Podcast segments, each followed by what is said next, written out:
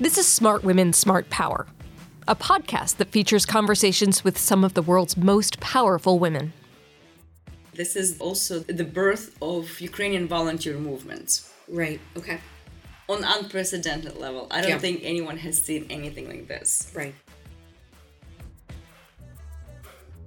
We feature thought leaders at all career levels, where we explore, among other things, the many contributions that women make to the fields of international business, national security, foreign policy, and international development.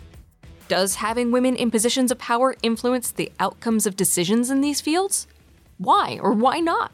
Join me, Dr. Kathleen McInnis, Director of the Smart Women Smart Power Initiative at the Center for Strategic and International Studies, for these incredible conversations. The CSIS Smart Women Smart Power podcast is supported by BAE Systems. I am pleased to welcome Maryna Baydyuk, a native Ukrainian, a Georgetown University biology professor, and founder of United Help Ukraine. Her organization is a charitable nonprofit focused on receiving and distributing donations, food, and medical supplies to Ukrainian internally displaced people. People of Ukraine affected by Russia's invasion into Ukraine, and families of wounded or killed for freedom and independence of Ukraine. We are podcasting to you from the Halifax International Security Forum 2022. So it's great to meet you up here in the Great White North. Good morning, and it's my pleasure to be here with Smart Women, Smart Power. And thank you for all of the work that you are doing to help Ukrainians in need right now. It's, Yes, um, thanks. So I'd love to start off our conversation by learning a little bit more about you. You're born in raised in Ukraine. And I think for our audience, what was it like growing up in Ukraine? What was normalcy like growing up? So I was born in 1977. That means I was born during Soviet Union times. And that's Right. very different from what we see and where we see Ukraine Yeah. Soviet Union. Right. I was born in capital Kiev in the family of doctors. Mhm. My grandparents were doctors. My mom and dad are doctors. When I finished high school, I was going to become a doctor too. So I went to a medical university in Kiev. Mhm. I studied there for three years before moving to the United States. Okay. And growing up in Kiev, in the capital, this is the time where we had a transition from Soviet Union, a Republican Mhm. Soviet Union. I was a pioneer, right? So I was also taught of communist ideas uh, when I was growing up. My first language is Russian because majority of Kiev and actually majority of people in Ukraine they spoke Russian and they Mhm. still do not majority but people in Russia. You could still hear a lot of Ru- Russian language around. But then when Soviet Union collapsed and Ukraine became independent things have changed. People were searching for their identity for their language their culture. In schools we've switched from Russian that was the national language main Mhm. language to Ukrainian. We've learned more about our history of our culture, and that was a transition. It's it's very different right now. If you Yeah. talk to new generation, you talk to kids now, they have very different perspective on what is Ukraine, where they come from, what's their origin, right? Mhm. From us growing up and making that switch, mental switch that we're no Mhm. longer Soviet Union when we were kids, right? So because you can see how propaganda worked now, right? Uh, in, from Russian side, and it did work very well in Soviet Union times. My decision to move to United States was basically that at that time, uh, economy was in poor shape. I understood that I wanted to do some research, and Ukraine at that moment didn't have any ability or capabilities of me staying and researching some of the ideas that I had uh, before that. So basically, I was 20 years old with 200 $300 in my pocket. I got a I got on a plane and Mhm. came to the US and I studied first uh, as an undergraduate at Hunter College, City University of New York. And then I got married and moved with my husband to Washington, D.C., where I started working at Georgetown University. And then I entered PhD program in pharmacology Okay. graduated, had my PhD, and did my postdoctoral fellowship at the National Institutes of Health Okay. in Bethesda, Maryland. Right. Research is a really interesting field, Mhm. and I love doing it. Unfortunately, I don't get to do it much these days. yeah. You've got a, number of things on your plate right, right, now. right, and there are more important things, right? Yeah. Although, if you think about, so my research is focusing on finding mechanisms of repair in neurodegenerative disorders such Oh. as multiple sclerosis. Yeah, that's important too. Right? so that's also important, exactly. Yeah. So, we need to so- solve these things so you can get back to I can get exactly. That's my goal to solve Yeah. them quick, Quickly. so I can get back to something that I love doing. Would you mind if we return quickly to a point that you made that I'd love to tease out a bit, which is the Soviet Union fell and the curriculum, culture, you know, Ukrainians began understanding and being taught their culture. When did that start? Was it almost immediate after the collapse of the Soviet Union, so early 90s, or was it something that started really in like the 2000s? I think it's very different for people, right? So for, Yeah. for individuals, we, everyone would Okay. have their own story. Okay. Some people in Ukraine, very brave people, they Mhm. maintain their cultural identity. Yeah. For that, they were thrown to jail, beaten Right. up. If you had any nationalist idea, right, uh, Right. during Soviet Union, so you were not allowed to express your opinion and think about Ukraine as a country, right? So or Right. culture separate from Russia. So this is one we're under big umbrella of Slavic nation. So for some people, it was not a big change right, ever, right? Yeah. For some like me, for example, even though my parents and my grandparents, it's a mixed family, right? So I'm, I'm mm-hmm. coming from a mixed family. My grandmother was Russian from Stalingrad. She got married to my grandfather during World War II and they moved to Ukraine. I have part Russian in my blood. Mhm. But uh, the Soviet Union in general was, of course, uh, suppressing any kind of ideas about Ukraine as a nation, right? Mhm. As a separate nation. During 90s, when Ukraine became independent, switching language, learning about culture, and again, some people resisted, some Yeah. people embraced it. It was very personal. And Yeah. I would say the biggest transition in Ukrainian modern history was Maidan. Okay. This is the winter Yeah. of 2013, 2014. And during Maidan, it Mhm. started with students who were protesting corrupt regime of President Yanukovych, uh, who was in Mhm. power at that time.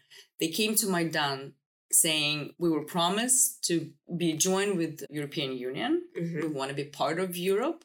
Now you're denying it and moving towards Russia. We don't want that. Right. And so they started the protest. They were on Maidan day and night Mhm. until they were brutally beaten up. And then a million people showed up. Yeah. In the Yeah. streets of Maidan, in, in the streets of Kiev, right on Mhm. Maidan, saying, you can't do that to our students. They're expressing their will. They're peaceful protesters. Mhm. This is what they want. They want independent Mhm. country, democratic country with Western ideals. Yeah. You cannot deny that to them. Right. And so the Maidan started, and then it took until a couple of months, right? So from November to February, with lots of brutal beatings from police and you know imprisonment of some of the activists. So it was a very challenging time, but people stayed on Maidan and said, "We're not gonna go and leave until we see some changes." Yeah. Yeah. And February 20th, this is when you probably know about the shooting on Maidan when about Mhm. 100 people died Yeah. were killed. They were didn't die. They, they were killed by Yanukovych thugs, and the Maidan movement changed how people saw their country very much. So that was definitely a huge, huge boost to change the values, look at uh, uh, their country in a different way. And then this is when the war started. Right. It started in 2014. This is how I started becoming more active. Actually, Yeah. I was telling people that I was in DC in 2004. Yep. This is when Yanukovych was sort of trying to get in power the first time. hmm And we were protesting in 2004 in front of Ukrainian embassy, Russian embassy, saying that the elections in Ukraine in 2004 were corrupt and the votes were fake. Yeah. And Yanukovych lost at that time. So they actually elected the rightful president, Mhm. right? And uh, uh, President Yushchenko was in power. And then here we go, 2013, 14, Yanukovych is in power, unfortunately. But here we go again. We're protesting again because people are brutally beaten up on Maidan. We're, as activists, want to advocate for Ukraine and also tell the story because at that time Ukraine was mm. not on the news that Yeah. much. And being in Washington D.C., we had ability to go to the White House, to the Capitol, talk to representatives, senators. We we tried as much as we could to just let them know how we Ukrainian diaspora feel about the situation and what we know about the situation Right. from the ground because we all have families and Yeah. friends there. This is the beginning of our organization as well. At what point did you realize that you needed to start something here in the United States to help? Right. So just a correction, I wasn't a founder, but Okay, I was one of the co-founders. Okay, you it was a group. Yeah. Thank So you. it was a group of activists at that time Yeah. um, in 2014 that we were getting together. We were advocating for Ukraine. But when we saw the Crimea annexed in Yeah. March of 2014, and we saw in Donbass and Lugansk they're taking the territory forcefully, Mhm. and the Ukrainian army started fighting and defending their territory, this is when we realized that Ukrainian army cannot do it alone. Yeah. They had nothing pretty much. So Yeah. we said we can do medicine. We were trying to save lives as, Yeah. as much as we can. We knew that on the battlefield they had no first aid kits, no very simple and life saving tourniquets that can stop bleeding. So Mhm. anything that can save lives. But on top of that, army wasn't prepared for the massive attack from our friendly or brotherly, how Yeah. they call themselves, neighbor, right? Lots of air quotes on being used right now.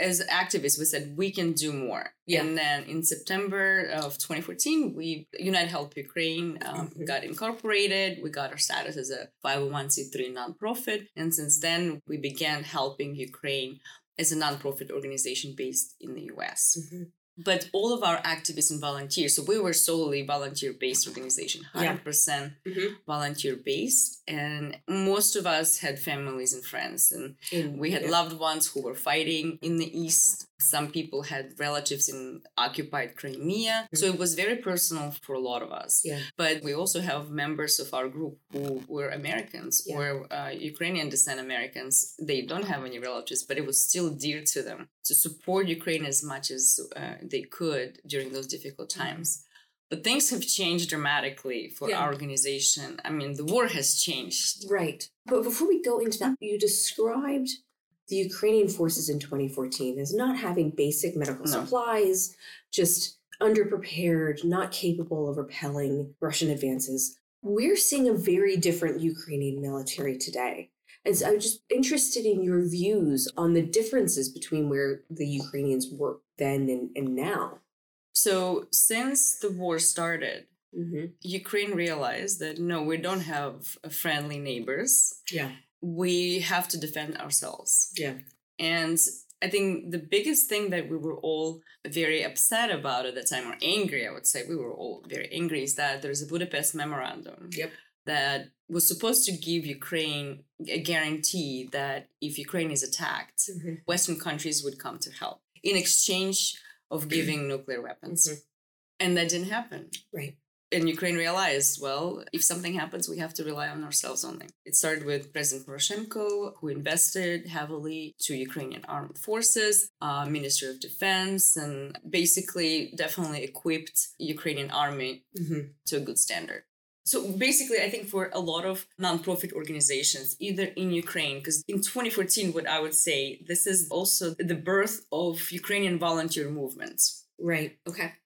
On unprecedented level. I don't Yeah. think anyone has seen anything like this. Right. So this is not just so a lot of people would not just volunteer one two hours like we know Yeah. volunteering here, right? So you go somewhere, you volunteer for a few hours, and mm-hmm. then you Yeah. leave, you go home. Yeah. No, this is when people and volunteers started collecting items, fundraising, mm-hmm. purchasing, delivering, basically putting their careers on hold Yeah. until they see that the Ukrainian army was defending well, well Mhm. equipped, and everything that basically the, the army needed at that time. A lot of things were delivered by volunteers immediately. Yeah. From abroad, within Ukraine, this is something that helped Ukrainian army tremendously. This Yeah. volunteer movements. Wow. It was absolutely ex- unprecedented. It's, it's extraordinary. If you think about that, supporting an armed force, Mhm. repelling one of the biggest militaries, the most powerful militaries in the world, largely through volunteer support. Right. That that is an extraordinary Crowdfunding, Right. volunteer support, both in Ukraine and Yeah. outside. Yeah.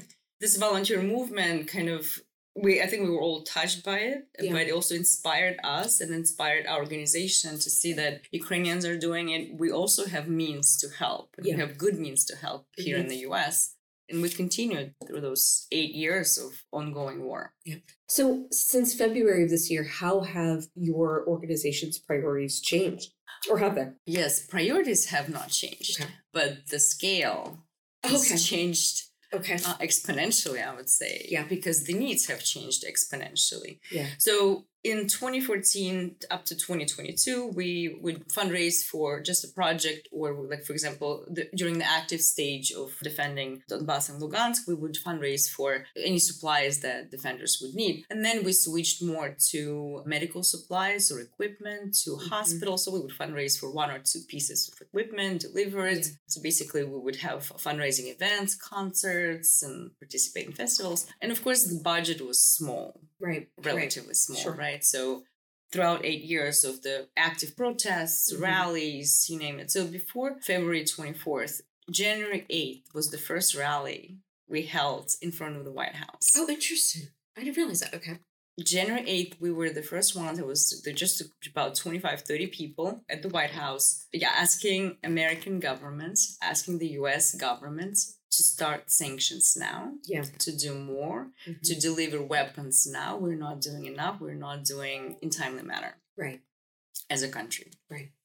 And every single weekend since we've been there. Yeah. Up until It's a- for February 24th. We were sitting actually two weeks before February 24th. We already started preparing. Yeah. Because we knew the war was coming. Mhm. It was very clear. And several large organizations in the US, such as Razom, uh, Nova Ukraine on the West Coast, and United Help Ukraine, we were sitting down and brainstorming okay what's going to be needed most and of course again medicine tactical medicine was number one Mhm. priority Yeah. why because we understood that if the invasion is full ukraine cannot only Yeah. rely on armed forces Yeah. they need, will need more people Yeah. to, Yes, to yeah, fight to yeah. fight unfortunately Yeah, the scale. The Just the scale. scale. Yeah. So, how can our followers, our listeners, help your organization today? donate. That's Donate, number okay. one thing. It's always Yes, that's yep, always donate. easy. I think so. There are a couple of things. So of course, donate is one thing, but Mhm. there are other things like people can do more in terms of advocating for Ukraine.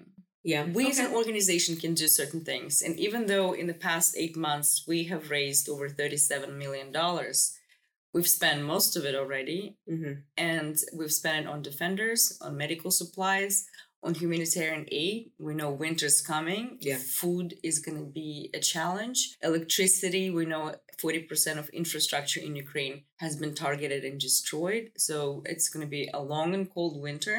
And we're, of course, uh, trying to help people of Ukraine to be ready for it. Right. So donate is one, but I think in the bigger picture, people can talk to their representatives hmm they can reach out to their governments and ask for more. Yeah. What do you do for Yeah. Ukraine? We have to think of Ukraine not as defending just itself. We see that Ukrainians are fighting for All of us. all of us, right? And I'm uh, always corrected when I say our defenders, our Mhm. defenders, because it's like I'm American. Yeah. And I say, well, no, actually, they, they are, are. our, our defenders. Right. So They're we do need to help them. Yeah. Uh, and then a lot of people return to Ukraine. We know that close to 8 million people have left. Yeah. But a lot of them came back. I know a lot of my friends came back with their families. Mm-hmm. Yeah. They're not afraid of bombings. They want to be in their house. They want to be at home. And this is something that Ukrainians are just showing resilience. Yeah. They said, whatever you do, we're staying home. We're fighting for our land, for our country. And that's it. All we want to see is victory. It's, it's we're it's- not going to leave until we see the victory. Do you think that you're being a woman has affected your decision to co-found this organization or the work that you do? If so, why? If not, why not? Women are good at multitasking. Yep. Okay. This is our superpower. if men can, uh, you know, focus on one task, women certainly have a better uh, idea of how to do several tasks at once. And I think this is something that a lot of women in our organization do. Yeah. So they multitask. They have families, they have jobs, and they have this organization that they dedicate their time. And we have several co-founders and now members of our board and also our volunteers and staff members who are dedicating their time to run this organization. Yeah. And they do everything to help Ukraine, but at the same time, they're successful in other ways. But also, choosing some of the projects, some of the programs, I think we come from a motherly perspective, I would say, right? Yeah, sure. So we want to make sure that people survive, they get enough help, and they're Yeah. taken care of. We have started several psychological projects this year, Mhm. and those are for rehabilitation of children with post war trauma. This is something that will go on for years, Yes. unfortunately. But a lot of women volunteers here in the US and in our organization and in Ukraine, they have kids, right? Yeah. So for us as mothers, when we see a child who is only expressing fear, is not able to talk, and really distressed, some children they've seen such horrors of wars that it's just unimaginable so for me personally it was a project that i said we should definitely invest and fundraise for it is a separate focus yeah. for our organization that we started this year but i think it was uh, very important to provide this psychological assistance Absolutely. to children immediately Yeah. right so you don't want to wait because No, you want to intervene as soon as possible. So Absolutely. we've provided some special toy therapy to over 6,000 children Oh. in Ukraine. And we're continuing doing it in other ways. Good. Just this is one project, but we're trying to see how we can cooperate with Ministry of Education to provide some of the equipment, toys, educational material to bomb shelters. Yeah. So think about it. Children in Ukraine are sitting in bomb shelters now, right? Uh, and this is where they learn. This Yeah. is in-person education done in a bomb shelter. And of course, you can imagine a bomb shelter with no electricity. So you're sitting in a basement, in a bunker, bomb shelter, and no lights. So we're trying to continue a project to equip bomb shelters with everything that they need to be sustainable for a certain period of time, and kids can have some fun. I don't Yeah. think it's fun to sit in a bomb shelter, but Yeah. at least they would have some material to Some uh, outlets, some, some- something that they can do. Yeah, coming from a medical background, Yeah. having my father still in Kiev, he still works in the clinic. He refused to leave and he refused to leave his patients. So, knowing how much is needed in terms of medical supplies and equipment in Ukraine, this is another program that we're really focusing on. And in that program, if you think about one clinic would get 90 to 120, Mhm. let's say on average 100 wounded a day, just one clinic. And of course, they're not equipped to maintain that number of patients, right? Wounded patients. And it's a different type of care. So Mm-hmm. we have several interesting programs that we're trying to help doctors in Ukraine. And those people are so brave and Yeah. they're my heroes Yeah. because we talk to them on a regular basis. So one of the biggest strengths of our organization is that we have a great network on the ground Yeah.